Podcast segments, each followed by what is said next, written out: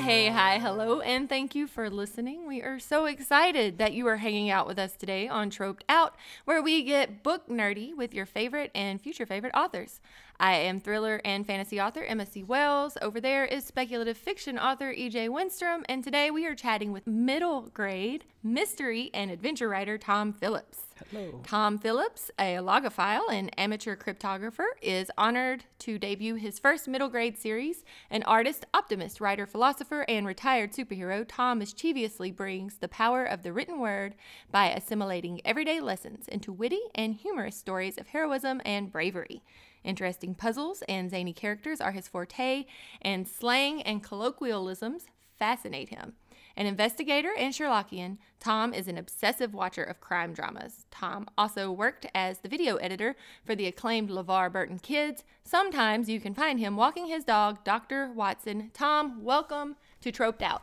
Thanks. That was a good. That was a good intro. I appreciate And it. I wrote it. Appreciate y'all having. I wrote it myself just for you for the show. Yeah, it, it was amazing. I'm gonna use it. I didn't steal it from your website at all. I'm gonna I'm gonna use it on my website now, and I'm gonna give you credit for it. You should do that. Um, so I have to say, like, just jumping right in here, because this is like, I think the coolest thing in a long time. And anybody that follows me on Twitter has probably seen me retweet this a hundred times. But of all the blurbs for all the books, the one you received on your debut, The Curious League of Detectives and Thieves, I have to say it is my favorite in a long time. And for those of you listening that are unfamiliar, a blurb is when like an author or a reader, a reviewer, a celebrity, like whoever reads an early copy of the book and gives an author like a good little snippet, a good little soundbite, little blurb that they can put on the cover. And the blurb on Tom's book was The Curious League of Detectives and Thieves is a great ride, but you don't have to take my word for it. And if you are a millennial, you know who blurbed this just from hearing those lines. You don't have to take my word for it, and that is LeVar Burton. I mean, talk about nostalgia, right? So good. Yeah. Well, he's he's uh he's like a personal hero of mine. So when I was seven, this is a long story. I was seven years old, and he was on Star Trek and doing Reading Rainbow, and he came up to our little mountain town with his uh, now wife Stephanie. Um, they were they were just dating at the time, and rented a boat at my parents' marina. And my dad was like, "This is LeVar Burton. He's in Star Trek." And my sister was like, "I don't like Star Trek. I like Star Wars," and walked away. And I was like, "You're the guy from Reading Rainbow." so forever for my life, LeVar and his wife were friends of my parents' friends, and they brought him up. And for my entire life, my mom would be like, "Just call LeVar and see if he'll give you a job. Call LeVar, he'll give you a job." And I was like, "Mom, that's not how this works." So eventually, I moved to California, and uh, LeVar and his team had rebooted um, Reading Rainbow with Skybrary. They did a Kickstarter, like six million dollars, was a huge deal, and they needed a editor, and they hired me. And I called my mom. I said, "Hey, I'm working for LeVar Burton." She said, "I told you to call him." I was like, "Yes," because that's how that works. You got to listen to your Uh, mother. So I worked for him for about two years, and um, I have to say that LeVar Burton is exactly who you see. Like a lot of celebrities, when you when you see them interview, they put a, a good mask on, but LeVar is just he's such an amazing man that uh, he like he's inspired me my entire life. And uh, when I finally got my book published, I reached out to him and his team, and he was totally gracious enough to read my book and then give me a blurb. And he didn't have to, and he's super busy right now, and that just shows how great of a person he is. Because He seems you know. very genuine. Like when you see him in interviews and things, like he's always the same. I think doesn't he have a podcast where he like reads and you just hear yeah, LeVar read? Burton reads, and if you haven't gotten into it and you're a book person, then I'm just sad for you because it's so good, and he's so good. He's, he's amazing. I'm gonna put I have in no the bad show things to say about LeVar. Well, I have Yeah. to tell you, like when I hear that, well, when I read that blurb, I mean, I hear it in my voice in his head first of all because it was like LeVar Burton every day after school. It was reading Rainbow and then Bill Nye the Science Guy, like boom every day. Oh yeah, Um, on PBS. Yeah. And it just brings me back to like scholastic book fairs and personal pan pizzas for re- making your reading goals, like that whole era. Yeah, book it, man. Yeah. They should do book it again. Yeah, that you know they should because that's a thing. It's really interesting because we are all three from very different parts of the country, like spread out, and that is a common experience, and it's centered around books. You know, that's like what's Yeah. really cool about it.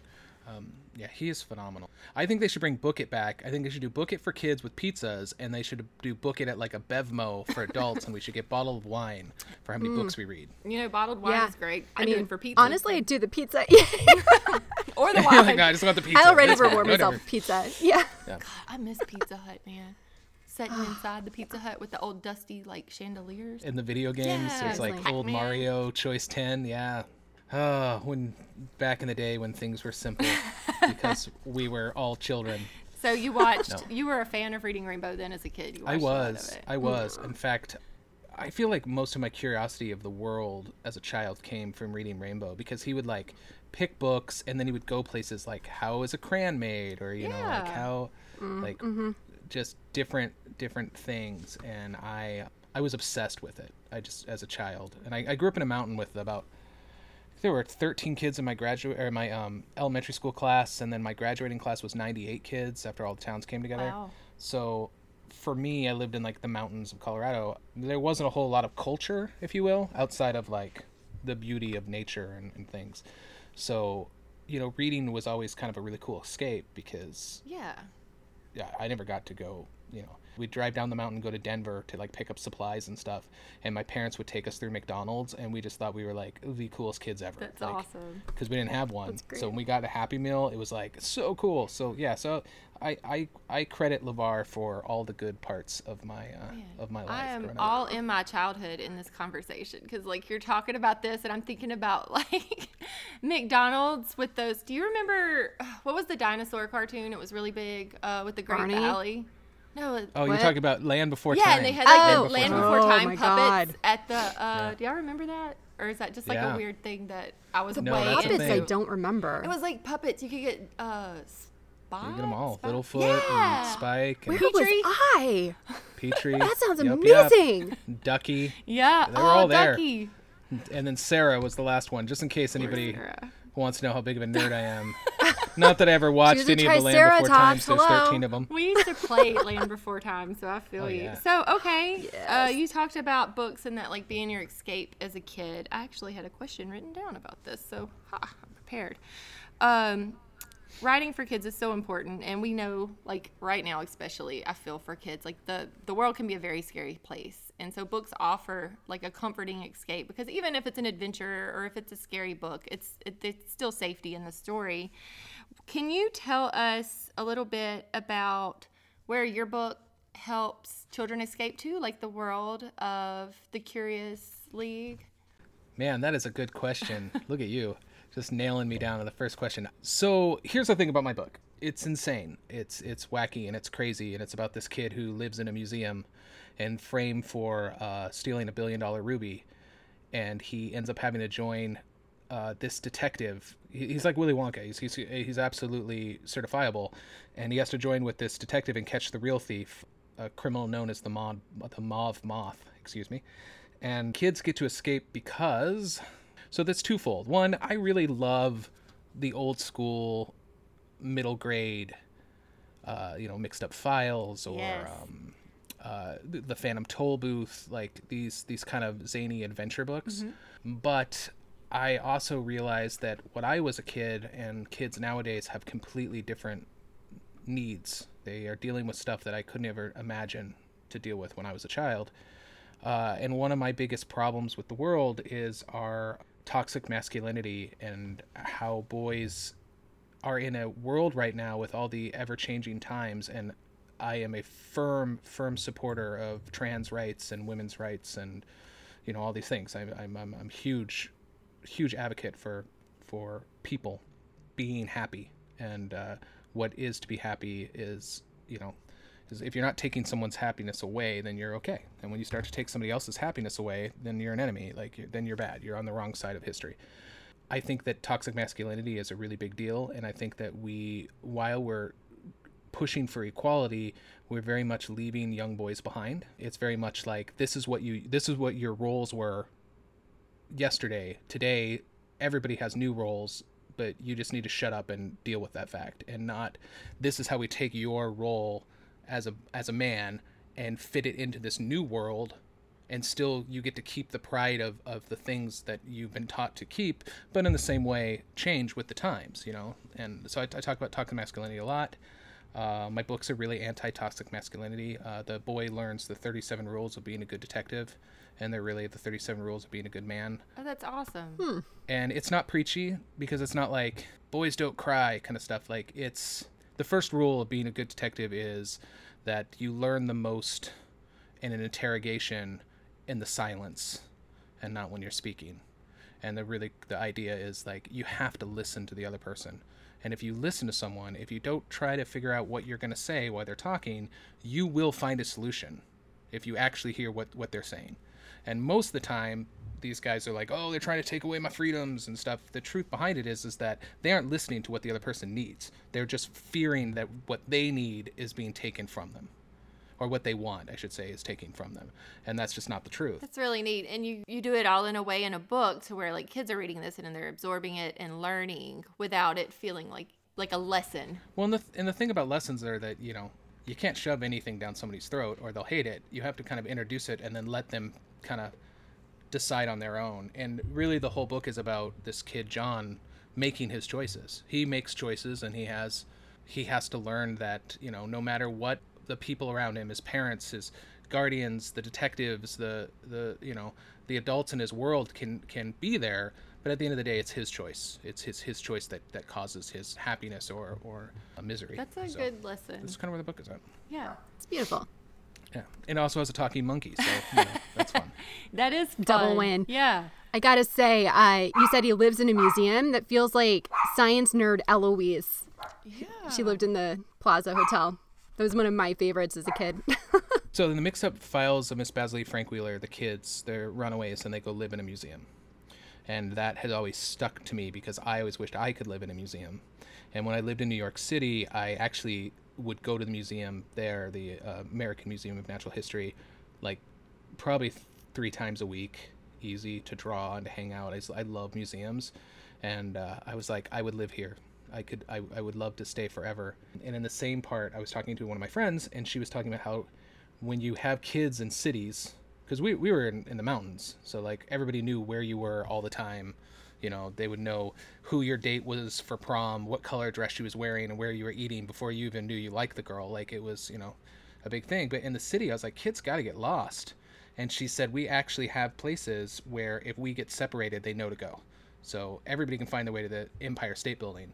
And if they get into a cab and say Empire State Building, they'll take them to there. So she trained her kids to go somewhere Oh, that's cool. where, where if they got lost, they would know where to go, so they all could meet there, um, instead of them looking through the whole city of where the kid might be wandering. So I added that into my book, and that's basically what happens: is the orphan he loses his his mom, and she Oh. tells him if we're ever separated, go to the museum, and he goes to the museum, and then just never leaves because she never comes to get him, basically. So Aw. it's a little little tragic. It's a lot about found family. It has to be a little tragic for it to be middle grade, though, right? Like, there's always Yeah. that little bit of Yeah, sadness there. a little bit of tragedy, but mostly it's funny. That's actually one of those big tropes that you see all the time in children's work is where are the parents?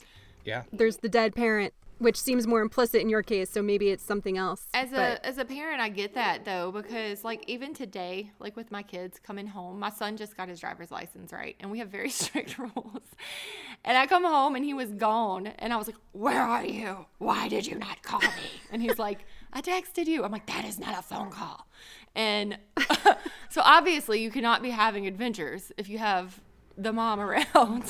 Well, it, and the, the thing is with the with the trope is that if parents, if a kid has a parent, they're not lost. If a kid's Oh. not lost, they can't be found. If they can't be found, then what's the point, right? So, really, in this this world of middle grade where we're teaching children to go from children to young adults, this is the formative years of them trying to figure out their independence and who they are and what they want. So that's why you don't see a lot of parents in the in in middle grade books because it's formative. Yeah. you know, I never thought about it that way, but that's really true. And also, I really like to kill parents. I'm just kidding. I'm just kidding. Don't trust your parents. They don't know anything. No, I'm just kidding. That's going in the Uh, sound it was like the, the series of unfortunate events, right? It's one of my favorite books. I, I love how all the adults in the book are just really dumb. Like the kids are really smart and the adults are absolutely like to a point where it's infuriating to be an adult and read it because they're like, there's got to be one smart adult in this whole book, and they're like, no, no. But I feel like that's how middle school kids think about us. Oh, it totally is. It completely is. A hundred percent. I have one. How do you feel about the remake? Have you watched the not remake, the adaptation on Netflix? Yeah, with Jim. I loved it. Uh, I loved it. I, it's uh, um, Neil Patrick Harris, and I loved it. Jim Carrey. Jim Carrey was in the movie. Oh yeah, yeah. And- what did I say? Jim I personally love the movie too because I think Jim Carrey. Yeah, is brilliant, yeah, but, Um, a lot of people would disagree with me. I really like this Netflix series, and I like that Daniel Handler wrote the whole thing. So the original writer of the books, uh, Lemony Snicket, actually wrote the the series, so he got to play with it and adapt it and change things and move things around, which is kind of a writer's dream, right? Like once the book is done, you're like, "Ooh, I get to rewrite it! Hooray!" That's our that's all of our dreams. That's my life. Uh, so I, I really liked it, and I mean Neil Patrick Harris can do no wrong. So what do you do? did you have? Well, I know you did. What was your favorite book as a kid growing up? The Neverending Story.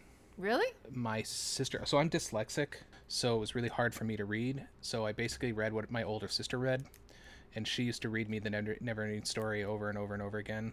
Um, also, The Princess Bride and um, Peter Pan are all like three very very um, books I think I must have read a hundred times.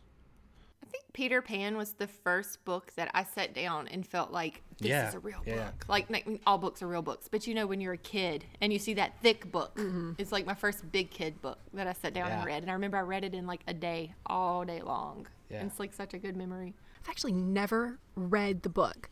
I have the uh, the 80s TV adaptation burned into the back of my brain into eternity. Julie Yeah.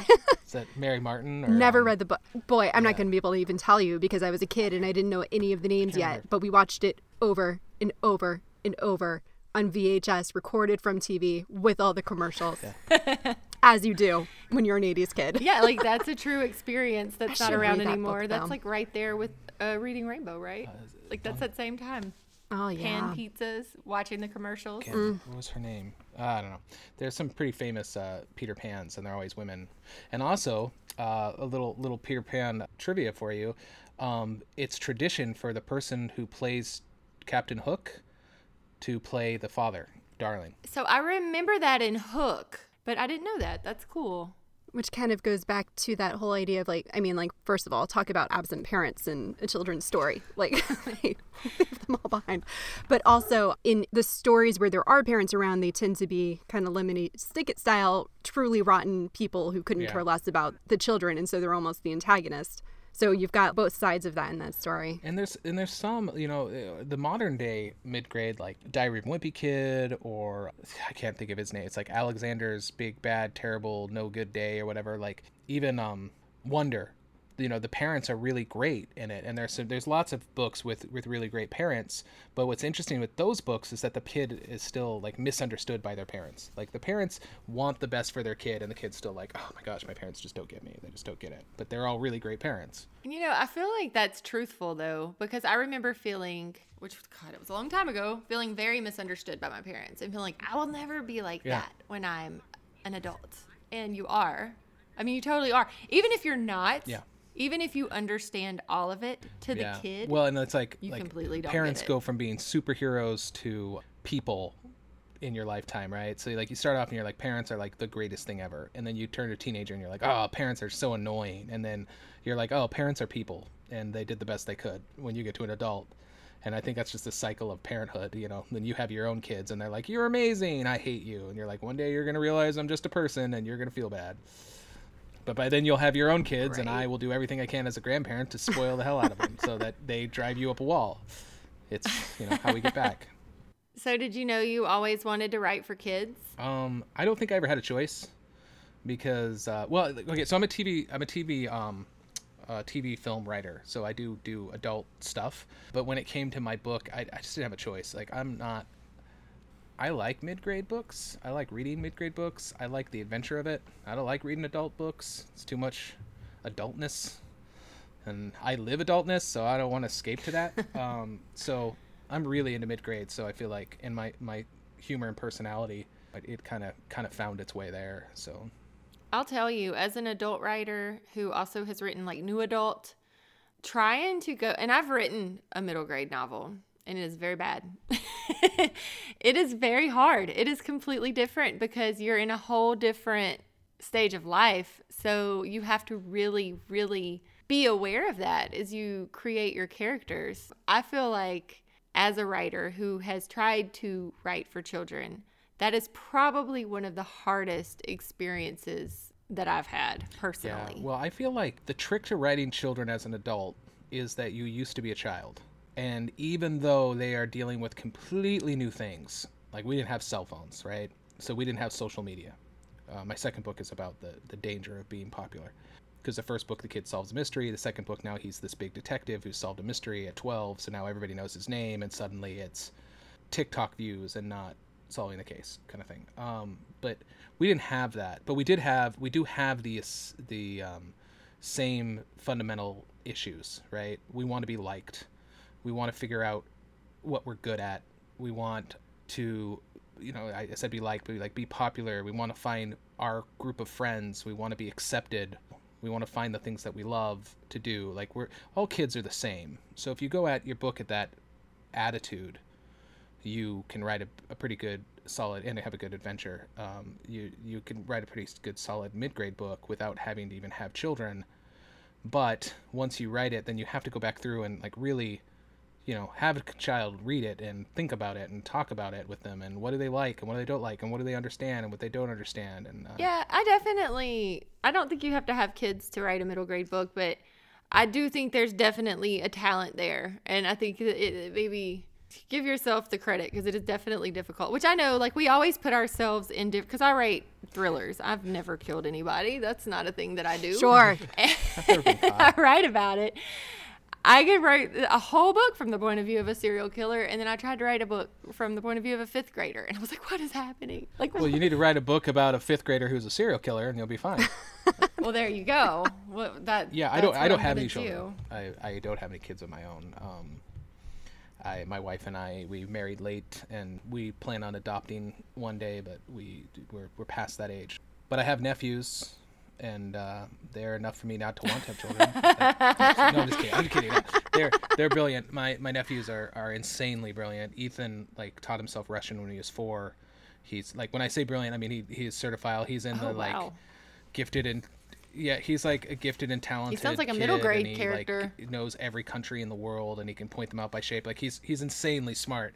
So oh, I was like, wow. "Hey, read my book," and he was like, "This is so great." And I was like, "What's your favorite part?" And he's like, "I really like it when the monkey poops." And I'm like, "I'm so glad that kids don't change." no, um, I'm just kidding. The monkey doesn't poop in my book, but he does. He likes he likes the sophomoric jokes because he's a 12 year old boy, and you know, farting is hilarious to him. And there's a character named Mindy who's a waitress, and if you've ever been in New York City ever, every person you ever meet that's that's a, a, waiting staff is just like very dry and they hate their lives and they don't want to be there. And that's just who you know i serve tables. We all want to be there. So i have mindy and she comes out she's like welcome to patty's pancake parlor. Can i take your order? Like just very dry. And he thinks that's the best character in the whole world. Like to a point where he's like is mindy going to be in the second book? I think mindy needs to be in the second book. And i was like what? Yeah. I was like i'm sorry but my lead character is mindy but yeah. Adventures of Mindy. That's funny. My kid's favorite book when they were little was Walter the Farting Dog. So they're all for. Oh yeah. like, if you can fit fart jokes in there, and you're if you can get them yeah. in the title, then you're you're solid. So when you were growing up, was there a character that I know you list like you liked the Neverending Story, and you, this is terrible because that was my favorite movie as a kid. Oh, yeah. I did not know it was a book. I will now be reading it. I actually had a sleepover with kids that I didn't even like just so I could force them to watch the movie. like I was that kid. I was so obnoxious. I was like, "It's my birthday. You have to watch movie. this movie with me." Um, it did not win me any friends. Did you have a character like that you imagined being or like pretended to be that kind of? Because when I was a kid, I was obsessed with A Wrinkle in Time. And I remember this was back when there were still like secondhand bookshops, and you would just discover a book without like reading about it online or whatever. And I stumbled across the book and read it, and none of my friends had read it. And I didn't know that it was A Wrinkle in Time, that it was a big book that a lot of people knew. And I used to pretend to be like Meg Murray, like in my head all day, every day, because she wasn't, you know, like she got in fights for her kid, her little brother, and wasn't like your typical girl that you read about at that time? Book wise, oh my gosh, that's really hard. Um, I was really into the A Team. When I was a child, I used to tell my mom that I was going to be either Mr. T, a Catholic priest, I grew up Catholic, or um, Gene Kelly. And then when I found out Catholic priests couldn't get married, the Catholic priest was out, and then I just wanted to be Mr. T. Good choices. And then I found out that I can't be Mr. T because I am not African American. And I didn't want to be B.A. Baracus. I didn't want to like drive a van or anything. I just wanted to be Mr. T. He was just so cool. Mr. T was cool. I think I wanted to be Mr. T. Like, So then uh, I went through a phase where I wanted to be Gene Kelly and tried to learn how to tap, and I'm not a good dancer. So really, all of my childhood things just washed down the down the drain. I know. Look at me. And here you are today. it worked out. EJ, did you have anybody? I don't know that I ever really like wanted to be one of the characters, but definitely super enjoyed Eloise. Like how much of a problem she was all of the That time. tracks. Really related to that. Yeah. and then um also actually Meg Murray was one for me too. Like I I swear to God, M, Meg Murray has ADHD. Oh, like totally don't need to do the whole thesis now. We'll do it sometime. But that. like there was something deeply relatable to me about how good she was at math and how she kept getting horrible grades. I was just like, this is my life. Yeah. Like, I tested into, Like, like, she's better at math than I am for sure. should But skip the third grade as I'm failing second grade. So, totally Yeah, yeah. So yeah, her for sure went through a really hardcore boxcar children's phase. Do you guys oh. remember oh, those? oh yeah, yeah. I've got the whole Yeah. series of the Boxcar Like- Children. Yeah. Yeah, definitely. Really into the boxcar children. I liked that they just lived in the woods, Yeah. solved mysteries, you It's know. A, we talked about how Boxcar Children is a book that probably would never be published today. that they'd be like, "Oh, that's ridiculous! A bunch of kids living in a in a boxcar in the woods. That'd never happen." it is pretty ridiculous. I had Oh, man. yeah, I had an agent actually reject my book and tell me that it was unrealistic that a kid could live in a museum without adults knowing. I was like, well, obviously she didn't read the entire book because the next chapter introduced a talking monkey. So like, you know, like I was like, ah, I think the thing you picked is a little weird. Peaches don't fly either. So See, I think that was my trouble trying to go from writing a thriller to writing a middle grade because in a thriller it all has to make sense or else nobody will read your book. They'll be like, "Aha! This one sentence in chapter 3, we got you" Yeah. because that is not how a hospital works. But in a middle grade, if you start explaining everything, you kind of ruin the magic. You know, you kind of have to just ex- know that if it makes sense in your world and the kids want to believe my it, then my you know, just publisher, uh. Pixel+Ink, which is the, maz- the most amazing publisher of all time, and my I have to give a shout out to my editor, uh, Alison Weiss, who is brilliant. She's just brilliant in every way. I I lucked out so much. I hear all these horror stories, and I'm like, haha, I got Alison's. uh, but um, they made me go through a pass of continuity, and that people were like. Like one thing, I changed the name of the American Museum of Natural History to the New York Museum of Natural History, for two reasons. One, because my world is kind of a kind of not really our world, but sort of our world, so I could take liberties. And B, I just changed a lot of like I changed the baseball team's name, things like that, because of copyright and whatever. And she was like, "This is not the name of the museum," and I was like, "Yeah, I know, I, I, I did that on purpose." But then it got down to things like there's a car chase, and she's like, "There's no way you could make it from 55th Avenue to Grand Central Station in 20 minutes, New York traffic." And I was like, "It's a book," like. But yeah, so even in mid grade, they they really go through and make sure that you aren't. Have you met the talking I was like, monkey? uh, there's like a, that's what you there's a monkey that talks. I just want to know. Okay, so it was really funny what they pulled out and said. Okay, this is this. We need to double check this thing, and I- I was just I was dumbfounded on so many things. I was just like, this is a chill. Like, well, who cares, you know? But it makes the book better. So I, it's funny. I didn't know you grew up on a mountain with just like a few people. I moved like a lot. Like people say they moved. I moved like twelve times, twelve or thirteen times, from like fifth grade to my senior year. And the school that I consider home, like the people that I'm still in touch with, was when we moved to like this really random place in South Louisiana. And there was literally 12 people in my class. So as you're talking about this, I'm like, oh yeah, I know that. Like everybody knows everybody. You kind of go on dates with people and Oh, s- yeah. switch it up Yeah. or whatever. this is blowing my mind. So- Try, trying to explain to people how they're like they're they're like, how did you date? EJ's from the they're like, city. how did you date in high school? And I was like, oh did well, you? you know, I, I was with took you know, I was with Brandy for a while, and then she got sick of me, and then I started dating Holly. Like, who's Holly? I'm like, oh, she's her best friend. And like, how did you date her best friend? And I was like, Who else? Well, You I mean, she just choice. passed me over. Basically, there's like, okay, you're dating this person now. There aren't enough of us to for it to matter. Yeah, Like we just basically doubled up based on height. Yeah. like the people that I don't even know everyone I graduated with. Our class was 600 people. Our school was 2,500. Wow. I think my town was 2,500. there weren't 600 people in my school, including the teachers and the parents on graduation day. Like, no, that's a that's a big that's big. The school, this, so I moved a lot. So I went to really big schools too. But the one, like literally the one that resonated with me was the tiny one. But it has since closed Mm-hmm. down. And there is a whole Facebook group about ghost hunters that go to this school. That's so cool. and like look for ghosts and i'm in there and my friend my best friend from high school is in there and she trolls them so hard like it is hilarious they'll be like what happened in here and we're like not Like, well, I'll tell you what didn't happen in there.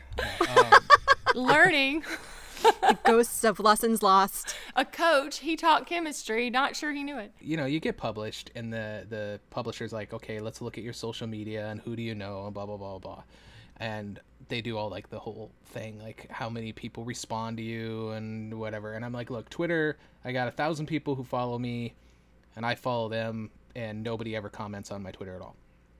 Nobody cares what I have to say. That's fine. But but but my Facebook people comment because I'm from a small town and those guys do not mess around. Like I could be like, I don't like the color orange, and they're like, Why don't you like orange? I will destroy you. Or like somebody be like, Tom, your beard looks funny, and then like 900 comments of like, "We'll tar and feather you," and I was like, "Those are my people, yeah." And I told my publisher, I was like, "I could." She's like, "How many books?" Uh, I'm like, "We're gonna do our release," and she's like, "Great."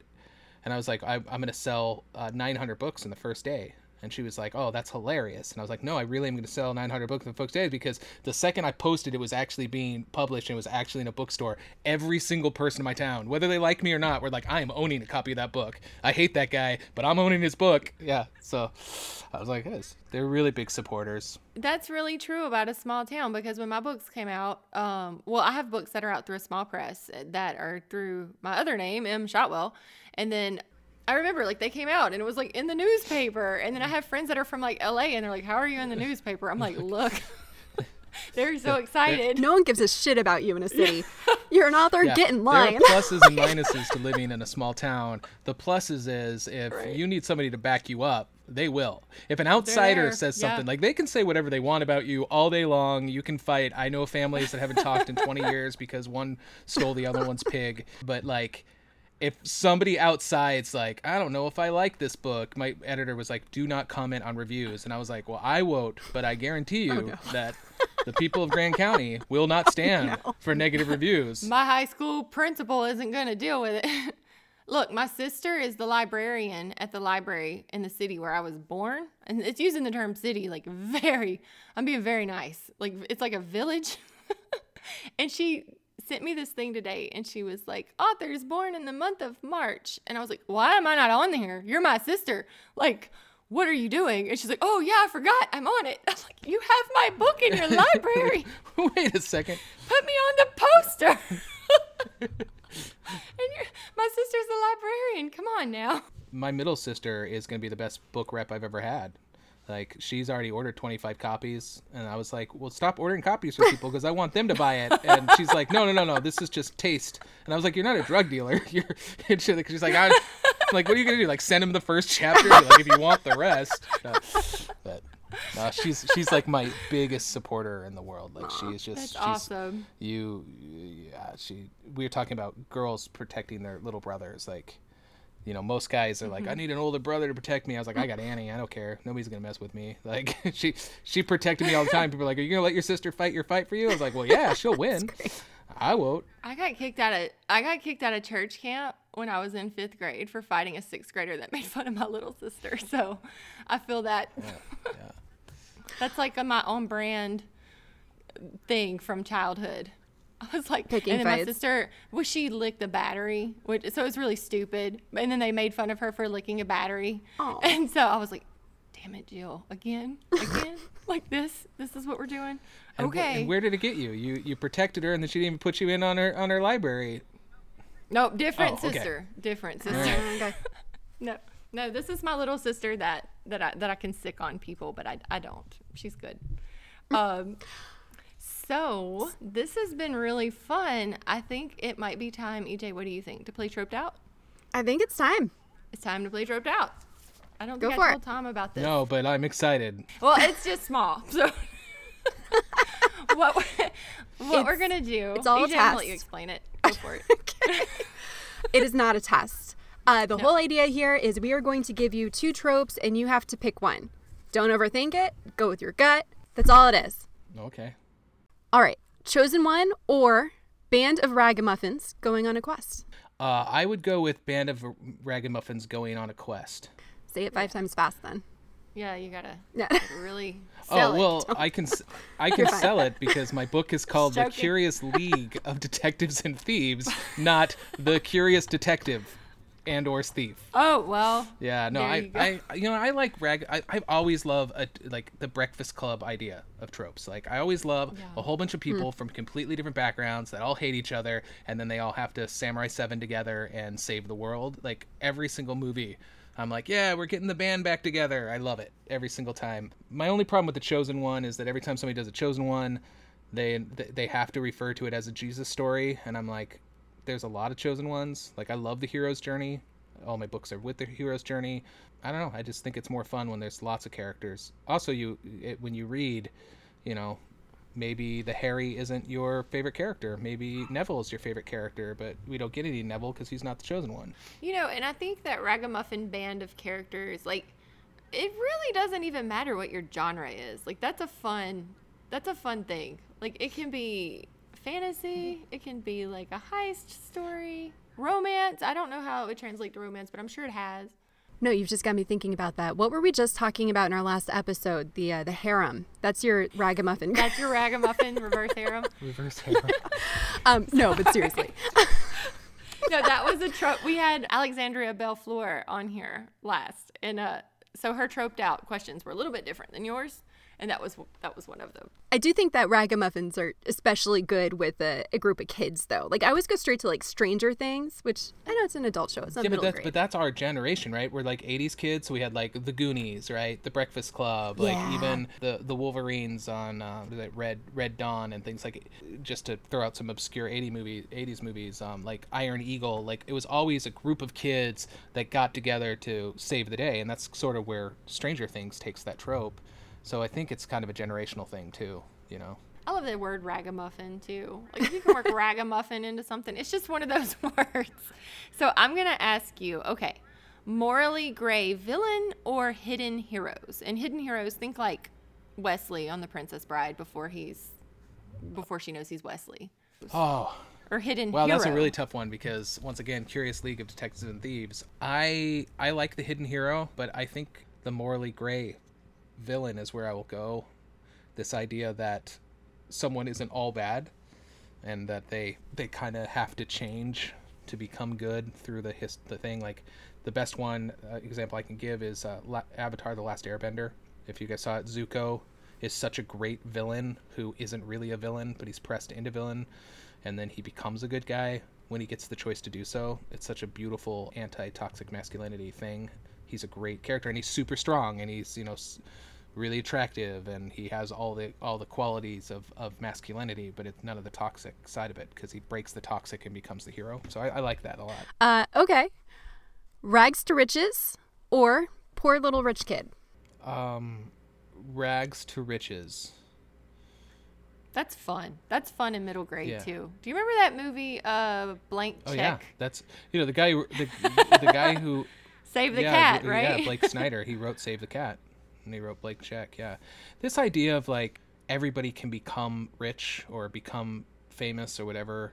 It doesn't matter where you came from. I I, I really love that. I, I don't like to have this like. I, I love this idea that anybody can become the next Elon Musk, right? Like, um, whether it's true or not, whether there's an advantage of being born rich or not, that's beyond that. What I'm just saying is that anyone can. I love the idea that anyone can become whatever they want to become and they can find their true happiness. the possibilities are there. I, I like the rags to riches too because I think that it's very interesting to watch different characters and what they will do if they suddenly have that kind of money. yeah, that could be a hero's journey or a villain's Suddenly, the yeah, like villain suddenly journey, no limits. yeah. What you gonna do? Right. Right. I don't remember what I was gonna say now. So, uh, hate Joss Whedon, love Neil Patrick Harris. Uh, we were talking about morally Yeah. gray villains or Dr. hidden heroes. So, did you watch? Dr. Yes, yeah. Um, that is our family sing along in I the actually- car. Like everybody has their I part. actually worked I'm the only girl, so I get all the good stuff. all, all the girl I uh, parts, I worked um, for Marvel's Agents of Shield, um, Mm-hmm. and uh, it was written by uh, We've been talking about that the and uh, and Jed Whedon, and, and uh, they wrote um, a lot of um, Doctor Horrible, and they we always teased on set. They were always like, "We're gonna do Doctor Horrible too. We gotta do Doctor Horrible too." And I'm like, "You guys need to do Doctor. Horrible too. Where have you been?" Yeah, I'm like, it so it's good. so good. It is so good. So I think we only have probably time for one more troped out, and then we will wrap things up. So I am gonna ask you. You know what? I feel like I have to ask this one because we asked You do. everybody this one. Yes. Um, you're gonna be like, what? Secret baby or secret celebrity? And these are romance. Oh, you mean like like uh, secret celebrity like in Hannah, middle grade. like Hannah Montana? you are wait, the wait, wait. secret No, baby yeah, in so middle secret, grade. secret, secret. Wait, secret celebrities like Hannah Montana, right? Like they don't know she's a celebrity and she's the person, or like Hong Kong Phooey or Inspector Gadget, those kind of things. I mean, I guess in your world, yeah. In the, in the romance, it's like you're dating somebody and they're secretly a celebrity. Like they've Oh. come back to their Oh small yeah, town. no, yeah, I didn't Yeah. realize that you were the queen Yeah. of, of TikTok. Yeah, uh, or or secret, Uh, ba- secret exactly baby like meaning that. like you had a baby. We were high school and I didn't tell you that you had a baby. No, it's got to be secret celebrity because as a man, I would be so horrified to know that I knocked up my high school girlfriend and she didn't tell me that she had our baby and I missed all those years and all that time. I would just be crushed not to be like you didn't even give me the chance to be be there. You know? And like It's kind of good to get that and if take. I'm and if I'm gonna you be a villain, then like you know, if you're gonna be like, I had your baby, and I'm like, ha, I don't care, I'm leaving. Then you know, let me make the choice to be the villain. You know, like you're taking away my my choices here to be a good guy or a bad guy. And Your origin story. We always have to ask that one, and not a single person has said secret Mm-hmm. baby yet, except Mia P. Manansala, who wrote, um, she writes cozy mysteries. She pointed out that in Yeah. the mystery world, secret baby is completely different. It is a completely different trope yeah, than romance. a lot of like, times, yeah, secret I can baby ends up being that. the killer. Arsenic and adobo Yes, arsenic and adobo is what she wrote, and homicide and halo-halo. Shit, yeah. is the new Yeah, one. in, yes. in murder mysteries, the secret baby ends up being the secret killer. You're like, I was the your child the whole Yes. time, and you didn't know it. And I'm like, oh no, that's why my DNA was there. I would Yeah. watch that. Not gonna lie. Secret yeah, boss I'd be into baby. it. All right. Well, thanks so much for joining us, Tom. Do you want to remind us one more time about your book and where people can find you Sure. online? Um, okay, so my book is called The Curious League of Detectives and Thieves. You can get it anywhere. Just type in Curious League of Detectives and Thieves into Google. Uh, the first book is called Egypt's Fire. It comes out June 7th. Uh, you can find me on Twitter at TommyPX3 because I'm actually Tommy the Third. And you can find me on Instagram as TommyPX3. You can find me at TikTok on at uh, at Curious League, although I don't make any videos, so that would be pointless. And my Facebook is Tommy P 1980, I think. Also, I'm I'm really talkative uh, on Twitter, so if you're a book person and you have any questions, you can DM me at any time. If you have any query uh, issues, like you want your query letter to be looked at, hit me up because I like to help people. Tell us your website too, because I didn't even get into this, but Tom is also an illustrator and he has got some really great, really great examples on his website. Uh, my website is tomphillipswriter.com. well, thank you so much for joining Thanks, us today. I really enjoyed this. And thanks to our listeners also. If you enjoyed this episode, check out our previous episodes, subscribe to stay up to date, and leave a review so that other listeners can find us too. You can find us on Twitter, Instagram, TikTok, and Facebook at Typo Podcasts. And you can find Tom's books and all of our other amazing guests in the Troped Out Bookshop.